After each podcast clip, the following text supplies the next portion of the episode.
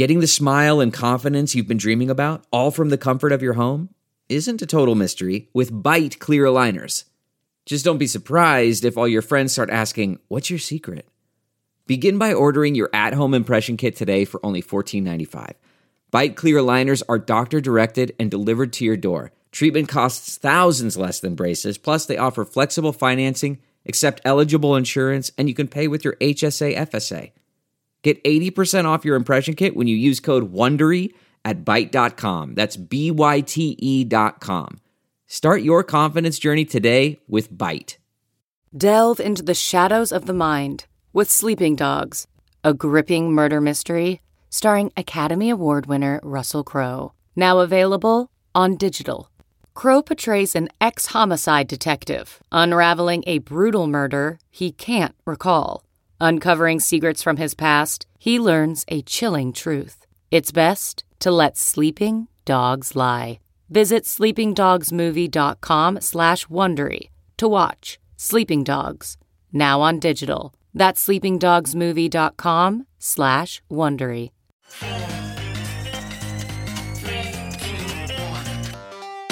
Welcome back to The Breakdown with me, NLW. It's a daily podcast on macro, Bitcoin, and the big picture power shifts remaking our world. The Breakdown is sponsored by Nexo.io, Chainalysis, and FTX, and produced and distributed by Coindesk. What's going on, guys? It is Saturday, July 2nd, and that means it's time for the weekly recap. Before we get into the recap, however, if you are enjoying the breakdown, please go subscribe to it, give it a rating, give it a review, or if you want to dive deeper into the conversation, come join us on the Breakers Discord. You can find a link in the show notes or go to bit.ly slash breakdownpod. Also, a disclosure as always, in addition to them being a sponsor of the show, I also work with FTX. Now, yesterday was effectively the weekly recap when it came to the macro side of the house, and today we are doing a weekly recap on the crypto side. We're going to kick off with an update on European crypto legislation, and really there are two parts going on. Firstly, there is the Transfer of Funds Regulation, or TFR, which deals specifically with anti money laundering provisions and is the regulation dealing with self hosted wallets, something that we talked about earlier this week. Then there is the Markets and Crypto Assets Regulatory Framework, or MiCA, which is the overarching set of regulations that the crypto industry will operate under in Europe. Both pieces of legislation had their parameters finalized in negotiations at the EU this week, and they will now move on to being drafted and signed into law. So, first up, the TFR. Negotiations wrapped up Wednesday night, and the final terms were that custodians will be required to comply with the travel rule for all transactions between custodied wallets. This means sending identifying information together with transaction data. Self hosted wallets will be largely exempt from reporting requirements. However, custodians will need to report any transactions to customers' self hosted wallets with no 1,000 euro threshold, such as which exists for cash and bank transfers. There was a very small nod to data privacy, with the deal noting that if there was no guarantee of privacy from the recipient of data, then no data should be sent. Patrick Hansen summed this up on Twitter, saying it's not looking great but could have ended up even worse. He writes Overview of the decisions. No threshold or exemptions for transfers between crypto asset service providers. Traceability from the first euro has to be ensured. This is not technologically neutral. TradFi travel rule starts above 1,000 euros, but has been expected. TFR does not apply to P2P transfers. What about transfers between a CASP, crypto asset service provider, and a wallet? The TFR will apply here, and CASPs will have to collect information and apply risk based AML measures. Luckily, the verification is only mandatory if the wallet belongs to the CASP's client and the transfer is above 1,000 euro. It doesn't sound too good, I know, but for long it looked way worse. For most transfers to and from wallets, there won't be a mandatory verification. Hence, this key demand on hosted wallet verification from the EU Parliament was quite weakened. So, what we see here is that the worst of the self hosted wallet regulations were stripped away, which is the really big win here. But these provisions still remove any prospect of privately acquiring crypto assets from regulated exchanges. The on and off ramps into the crypto ecosystem will be completely surveilled in Europe. But again, allowing peer to peer transactions without onerous reporting requirements is a win for DeFi. Still, this is definitely a Pyrrhic victory at best. The second half of the European legislation is the MiCA framework, which was agreed to on Thursday night. This is intended to be a broad set of regulations that set the ground rules for the industry and provide regulatory clarity. The biggest problem with this process has been that the negotiations have been pretty reactionary to whatever the biggest headline in crypto is on any particular day. To wit, we've had proposals for a proof of work ban, for treatment of NFTs and algorithmic stablecoins, all find their way into what was originally supposed to be a fairly general purpose set of regulations. The big outcomes here are that investor protections will be strengthened via disclosure rules, which will require exchanges to disclose standardized token white papers and be liable for any misleading information. They will also have a warning label requirement about the risk of loss in crypto trading. Market abuses will be addressed with clear rules about disclosure of inside information and prohibitions of insider trading and market manipulation. The proof of work ban, which the Green Party was pushing for, has been diluted down to a disclosure regime around the sustainability of consensus mechanisms. Stablecoins that are, quote, widely used as a means of payment will have operational and prudential rules. They will require stablecoin issuers to maintain full reserves and grant redemption access to holders. NFTs are excluded from these regulations except where they function as tokenized securities or financial instruments. There's also a lot of chatter about a $200 million transaction value per day limit on stablecoin transactions, but that is less clear. It's something that I'm going to watch because obviously it would be quite market limiting if that's really the case, but we'll have to return to that on a different day. All in all, this is a deal where neither side is close to 100% happy, so at least there's some amount of compromise. There is a lot to fight and continue to be wary about here, but it's definitely not the worst outcome we could have had. We also saw that there wasn't political capital, even in Europe, to do the most reactionary things, such as a proof of work ban, an NFT crackdown, or a DeFi crackdown. Still, the political messaging is very hostile to this industry. The European Council is still using terms like Wild West. Green Party members are still articulating a long run goal of getting proof of work gone entirely. And they're already working on the idea of a MiCA 2, which will focus at DeFi and NFTs specifically. The EU has repeatedly stated that their ambition is to be the global leader in crypto regulations, but as critics have pointed out, historically, being the global leader in regulations is not actually a thing that exists. In times like these, security of your assets should be your number one priority. If you want to offset risk as much as possible and still stay in crypto, you need a trusted partner by your side. Nexo is a security first company that manages risk by relying on mechanisms such as over collateralization, real time auditing, and insurance on custodial assets. Learn more about Nexo's reliable business model and start your crypto journey at nexo.io. That's N E X O.io. Eager to make more informed decisions around crypto? Chainalysis is here to help. Chainalysis demystifies cryptocurrency by providing industry leading compliance, market intelligence, and investigations support for all crypto assets. For organizations like Gemini, Crypto.com, and BlockFi, gain unparalleled visibility and maximize your potential with the leading blockchain data platform by visiting us now at chainalysis.com slash coindesk. The breakdown is sponsored by FTX US. FTX US is the safe, regulated way to buy and sell Bitcoin and other digital assets with up to 85% lower fees than competitors. There are no fixed minimum fees, no ACH transaction fees, and no withdrawal fees. One of the largest exchanges in the US, FTX US is also the only leading exchange that supports both Ethereum and Solana NFTs. When you trade NFTs on FTX, you pay no gas fees. Download the FTX app today and use referral code BREAKDOWN to support the show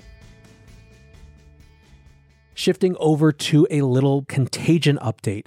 Three Arrows Capital continues to be all over the news. Sky News, of all places, broke the story that a court in the British Virgin Islands had been ordered to liquidate 3AC. They noted that New York based Teneo Restructuring had been appointed to handle the liquidation. A report by FS Insight said that the crypto industry was, quote, brought to its knees by a, quote, old fashioned Madoff style Ponzi scheme wrapped in a trade that was similar to the positions that sunk long term capital management. And basically, according to their report, 3AC took under or uncollateralized loans from more or less every lender in the industry that would have them. They seem not to have properly disclosed the nature and size of their total assets and liabilities to those counterparties. This led the firm to end up deep in negative equity, owing much more in loans than their assets could cover. If I could sing, I would sing Beauty and the Beast's tale as old as time. Crypto miners are also feeling the pinch of industry woes. According to data collated by Coindesk from industry sources, major private and public crypto miners are carrying total debt burdens of between 2 billion and 4 billion. Some miners like Core Scientific and Marathon have structured their debt out to 2025 or 2026, so are unlikely to face significant pressure to liquidate assets in the short term. Others, like Blockfusion, have already felt the pain, having been forced to liquidate millions of dollars of Bitcoin in order to service debts. CEO Alex Martini said if the market doesn't turn, the company will be forced to do another round of liquidations. We've also seen resignations hit the mining industry. On Monday, the cloud mining company Compass Mining announced that CEO Whit Gibbs and CFO Jody Fisher had resigned effective immediately. There is a he said, she said as it relates to mining equipment and debts, and it all seems very messy.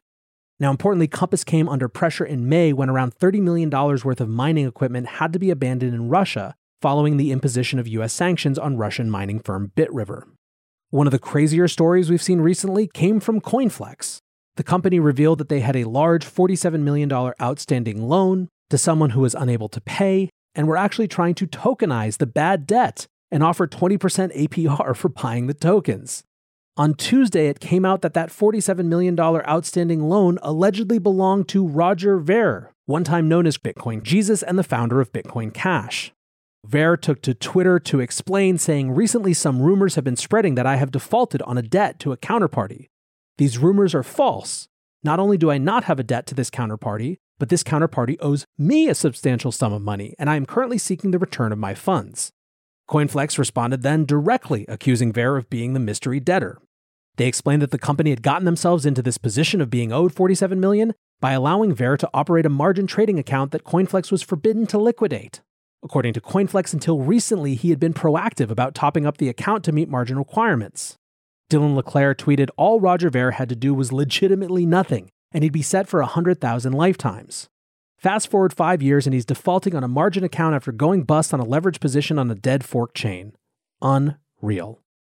In the US regulatory world, the President's Working Group on Financial Markets, which is the intergovernmental group composed of the head of several financial regulators, met on Thursday to discuss recent stablecoin issues and future legislation. An administration official told Coindesk that the meeting was held to allow participants to comment ahead of an effort by the administration to push stablecoin legislation this year, that's 2022. The meeting reportedly consisted of a review and discussion of the various events that have occurred in the stablecoin space, including algorithmic stablecoins.